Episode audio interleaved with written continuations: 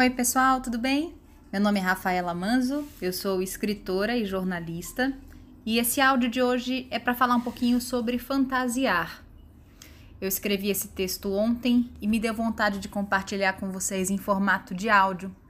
Espero que vocês gostem e, caso faça sentido, vocês compartilhem com mais pessoas. Eu sempre me julguei o tipo de pessoa mais realista no entanto, consciente da capacidade criativa em mim contida que me ajudava a acessar o universo mágico da fantasia dos outros.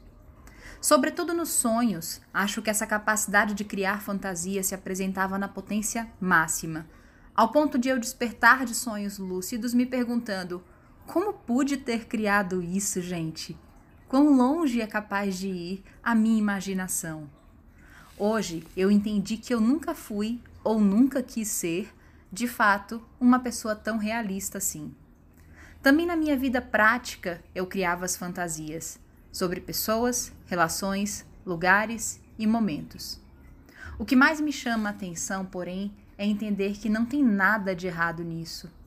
E que até as pessoas mais, entre aspas, realistas que eu conheço passam a vida fantasiando, porque esse é o único jeito possível que elas encontraram de sobreviver. Eu sinto forte que a fantasia de todos nós é tão somente isso um mecanismo sofisticado e gentil de nos defender da nossa própria realidade, que quase sempre é dura mesmo de encarar. Essa compreensão me desarma completamente diante de quase todo mundo que um dia eu critiquei, inclusive eu mesma. Ela me coloca no canal da compaixão pura e simples, de aceitar, entender e respeitar todas as criações de todas as criaturas. Nenhum de nós tem a mais vaga ideia do que o outro de fato viveu em sua jornada desde o dia em que nasceu. Não sabemos de suas dores, suas feridas, dos muros que foram construídos com o legítimo propósito de proteger aquela criatura, tão humana quanto eu e você. Você mal sabe onde guardou as suas dores Imagine se acessará do outro. Hoje uma metáfora me veio clara à mente. Não acorde nunca nenhum sonâmbulo. Você não imagina quanto é perigoso invadir assim alguém. Deixe que o outro durma. Cuide no máximo para que ele não salte nenhum abismo.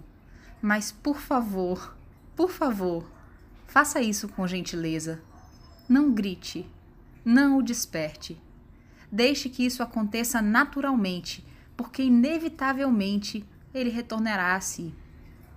Nem eu nem você temos ideia das razões que levaram alguém a criar em sua vida fantasias possíveis de serem encenadas. Aquela pode ser a única, e você percebe o perigo aqui? A única saída que a mente encontrou de proteger o indivíduo de sua própria jornada. Respeite, observe Acolha com amor, gentileza e respeito. Não critique. Não o aborreça com choques desnecessários de realidade. Se não souber ou quiser lidar com isso, se afaste e veja. Ame. Torça por essa pessoa. Deixe ela viver as fantasias que quiser, puder e precisar, mas não acorde o sonâmbulo. Nunca. Trate de ver em você quanta fantasia lhe foi necessária construir para sobreviver. Só se vendo assim você verá verdadeiramente as motivações do outro e os impactos que a súbita retirada daquela bolha pode lhe causar. Ademais, se a bolha ou a fantasia do outro te incomodam tanto, isso diz muito mais sobre você do que sobre o outro propriamente. Pense nisso.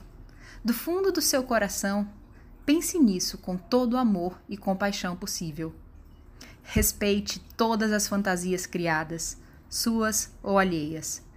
Desde que elas não te invadam ou façam mal, desde que elas não te machuquem ou te confrontem, simplesmente respeite, aceite e acolha. Com todo amor e muita gratidão.